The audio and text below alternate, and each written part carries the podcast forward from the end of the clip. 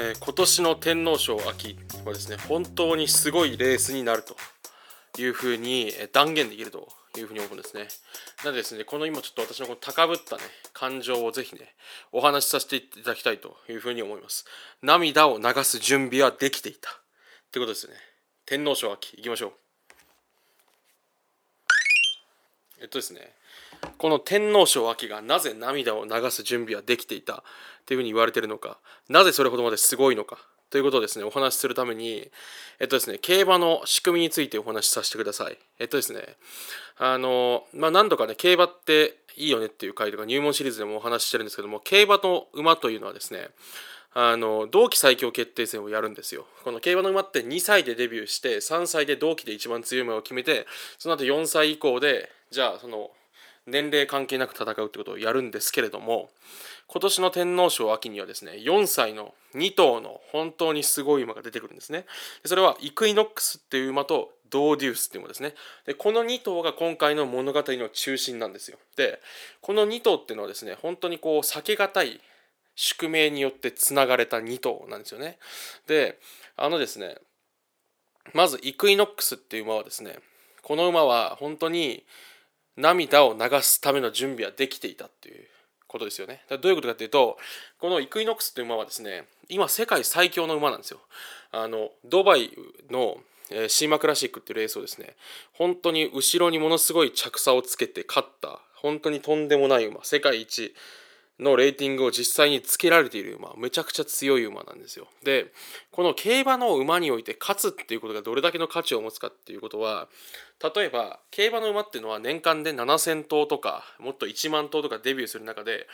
えー、子供を産むことを許されるオスの馬っていうのは全体の本当に10頭とか20頭とかしかいないんですよ。でなんならその中で子孫をつないでいくぐらいこうたくさんずっとこう種付けができて、まあ、ある意味楽しい余生が送れるみたいな馬っていうのは本当に一握り1頭2頭しかいないんですよね。でそれのそういう馬になるための条件の一つとしては現役時代に活躍しないとそもそも種付けすることなんなら生きながらえることすら許されないのが競馬の馬の悲しい宿命なんですよ。のはある意味経済動物なんでその優秀な成績を収めた馬がまた新しい優秀な成績を収めうる馬を生むっていうことでしか彼らはなかなか存在価値を示せない。変な話全然一生生まれてから一生もできない馬は正直馬肉になっていってしまうという悲しい現実があるのが競馬なんですよね。なんですけどこのイクイノックスっていう馬は世界一位ってどういうことかっていうとたくさんの競馬の馬の夢と命を食らい尽くしてきた馬だっていうことなんですよね。だからある意味死神と同じというふうに言えると思うんですよね。そのイクイノックスっていう馬は本その世界一になる過程で G1 をすでにまあ G1 っていうのは、えっと、一番格が高いレースそのある特定のコース条件において本当にその日本国内なんなら世界の中でもトップクラスの馬しか出れないようなレースをして一番強いやつを決めようっていうレースでそのレースで勝って初めてお父さんになる権利が生まれるぐらいの本当にまあ厳しい条件で生きてるのが競馬の馬なんですけど G1 のレースを本当にもう4勝5勝とも積み重ねきっていて圧倒的に強い馬。でそれは何を意味するかっていうと他のいろんな馬の命を噛み砕いてくるというかある意味それを葬り去りながらえっと、トリオンフの塔なんていうふうに言われたりしますけど屍の塔の上に立っている勝者がイクイノックスなんですよ。それはまさしく無慈悲なんですよね。でだからこれでまたあえて言うと涙を流す準備はできていたってことなんですよ。ということでっていうとイクイノックスっていう馬は本当に無慈悲にいろんな馬その海外の馬もそうですし国内のレースで本当にいろんななんならえー、ももっと年上でラストチャンス G1 勝てるのはここが最後かもしれないっていうふうに挑んできた馬を倒すし なんですかね変な話そここの場所に来るまでに同期の中ですでにたくさんの馬肉になってしまった馬たちの中の頂点に立とうとしてる馬っていう意味で圧倒的に無慈悲で強い存在なんですよね。でこのイクイノックスっていう馬がただ唯一ですね彼のこの馬の人生の中でこう負けた相手というか明確に負けた相手がいてそれがドーデュースっていう馬なんですよ。これどういうことかというと先ほどお話した通り馬っていうのは2歳でデビューして3歳の時に同期最強決定戦をやるんですよね。クラシックって3つレースがあって皐月賞ダービー菊花賞っていうんですけどこのダービーっていうのが一番こう栄誉あるというかその年の一番強い馬決めようやってるレースがダービーで本当に大事なレースなんですけどこのダービーでイクイノックスはドーデュースに負けてるんですよね。この同期の中世界一位の称号をもうすでに手にした。なんなら今年の春えー、ドバイの賞金が5億円近いレースで、えー、世界の馬をなぎ倒して圧倒的な着差でなぎ倒して宝塚記念というレースでまた国内の有力馬たちをもう倒してしまってなんなら去年3歳の時点で天皇賞秋だから今お話ししてるこれから臨む天皇賞秋というレースをもう去年すでに勝ってるんですよ。イクイノックスは。しかも天皇賞秋も勝ってればその有馬記念という年 1, 1年の最後にやるこうファン投票で選ばれて一番こう人気のある馬が集まってくるレースにも勝ってる。っていう大天才が唯一負けてる相手がドーデュースなんですよ。だからイクイノックスはたくさんの競馬の馬たちのこう夢と、まあ、ある意味命をこう砕きながらこう立ってきたこの屍の塔の上でなおかつなんですかね競走馬としての宿命というのは勝てば勝つほど自分の名声が上がって自分の命価値が上がっていくというこの呪われた世界の中でまだこれだけの実績を残して世界一の称号を得てもなお乾き続ける。勝利への渇望に植え続けているのがイクイノックスっていうものなんですよね。だからそのイクイノックスが今回の天皇賞明けでぶつかるのがドーデュースっていうものなんですよ。でドーデュースには同期最強決定戦の一番大事なレース実は負けてるんですよね。だからイクイノックスはこのレースに自分のまだ手にしてないもう一つの栄冠を手にするために全力でぶつかってくる。しかも世界一位の馬が無慈悲に今回もいろんな馬の夢を砕きながらやってくるという意味でしかもそのなんか、ね、背中に乗ってるのはクリストフ・ルメールってジョッキーなんですけどこの人はフランスですごい優秀な成績を残されているジョッキーで日本の競馬っていうのは世界の中で一番賞金が稼げるのでクリストフ・ルメールさんっていうのはフランスでうまかったジョッキーが日本に転入してきてお金をむちゃくちゃ稼いでる状態ってことですよね。めちゃくちゃある意味日本の競馬の騎手たちのこう栄光の座を奪い取りながらも自身のこうなんですかね栄光に手を伸ばす人間としてのクリストフル・メールさんが乗っかっているだからある意味こう勝利のシンボルみたいなのがイクイノックスなんですよね。でそのイクイノックスがじゃあ戦うドーデュースっていう馬はどういう馬なのかというとこの馬は逆にですねまた別の、まあ、ヒーロー的な側面がある馬なんですよね。ってのもこのイクイノックスじゃなくてドーデュースっていう馬はですね安城が滝豊その乗ってるジョッキーが滝豊って人なんですよ。で滝豊さんっていうのはもう50歳超えてます。でしかもその滝豊さんの苦境っていうのはこの社大ファームっていうとかノーザンファームって言われるですね日本で一番有力な馬を生産する牧場の人たちともうかれこれ十何年前にねはちょっと若干仲違いしてしまって疎遠になっていて日本で一番こういうなんですかね数々の栄光を経てきた人が正直いい馬に乗れなくなって苦しんでいたと。で今でもなおその人たちとの関係性はこう回復しきってない滝豊さん。でもそれでもですね過去どれだけ素晴らしいことを成し遂げてきたかオグリキャップって馬で有馬記念勝ったりとかそういう本当になんですかね伝説のディープインパクトっていう馬に乗っていたとか数々の栄光をつかんできたこの武豊さんが50歳のになってで今ではもうリーディングというか一番こう年間勝利するジョッキーでもなくなってしまってクリストフル・メールさんとかにもこうある種ねこう座を座席を奪われつつあるあの武豊さん天才武豊がこの老境に差し掛かって出会った馬がドーデュースなんですよ。ででドーデュースっていうのはどういう馬かっていうとこの馬主さんが武豊さん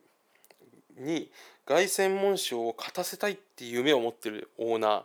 ーが本当にこうたくさんお金を使っていろんな馬を買ってきていっぱい失敗を重ねてきた中でついに出会った馬がドーデュースなんですよ。でだからそのこうある種もがき苦しむ天才としてしかも老境に差し掛かってる武豊っていう天才にこう光を当てたいっていうオーナーの熱い意志の中で生まれてきた馬がドーデュースなんですよね。でそのドーデュースが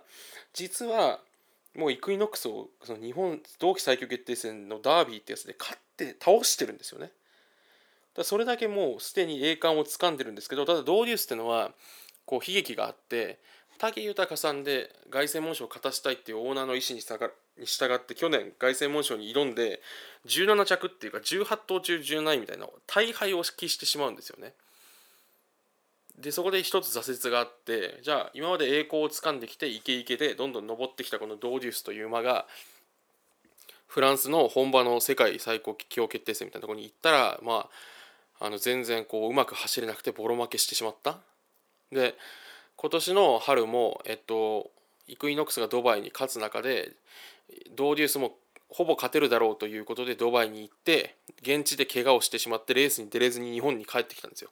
で片やイクイノックスっていうのは勝利の象徴としてひたすら勝利を積み重ね続けている存在でもドーデュースというのは過去同期最強決定戦でイクイノックスを倒したことがある馬なんですよね。でしかもそれはその武豊さんっていう、まあ、ある意味何でしょうこう老朽に差し掛かりながらこうなんですかねそれでもまだなお夢を追い続けるものと一緒にこうタッグを組んで倒したっていう意味でものすごい何ですかねこうドラマチックな勝ち方をした馬。でも今ではドーデュースっていうのは差を開けられてしまってイクイノックスが絶対的な一番人気というか今回のレースも一番人気がある馬になるんですよ。でもその一番人気のある馬に対してやっぱ武豊さんがおっしゃってるのはもう今の時点で記者会見とかでもいやこっちはダービー馬ですよと。だってイクイノックスをもう俺たちで倒したこともあるんだから。舐めてもらっちゃ困るぜって。俺たちはこんなもんじゃねえぜ。天皇賞秋では楽しみだよ。イクイノックスとぶつかれるのが。あの今一番強くなったイクイノックスともう一回やって俺が同期。なんならいろんな馬の中で一番強いってことを示してやるぜっていうこう意志に燃えてるのがドーデュースなんですよね。だから涙を流す。準備はできていたっていう。ことなんですよね。このイクイノックスっていう馬。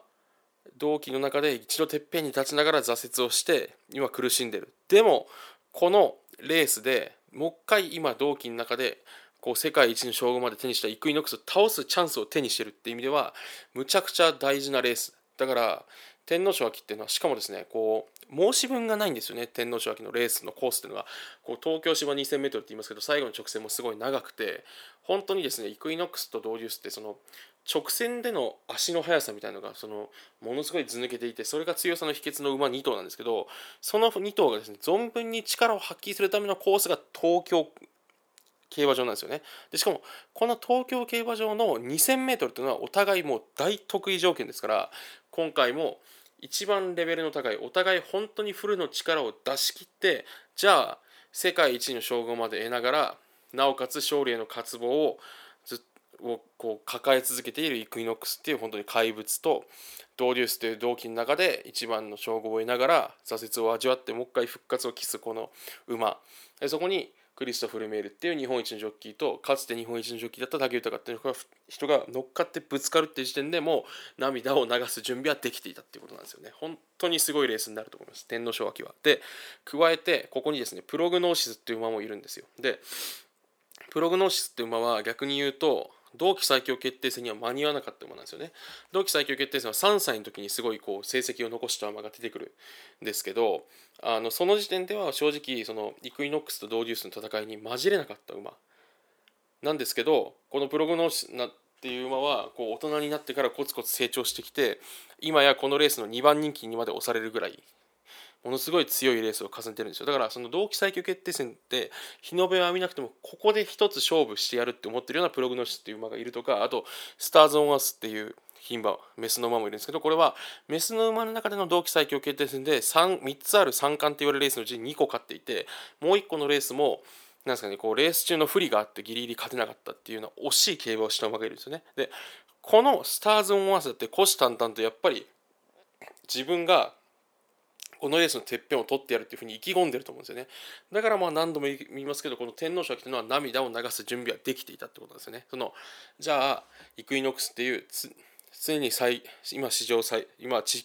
球上で一番強い馬。それでもなおかついろんな馬の夢を砕き続けてくる馬とじゃあ復活を期す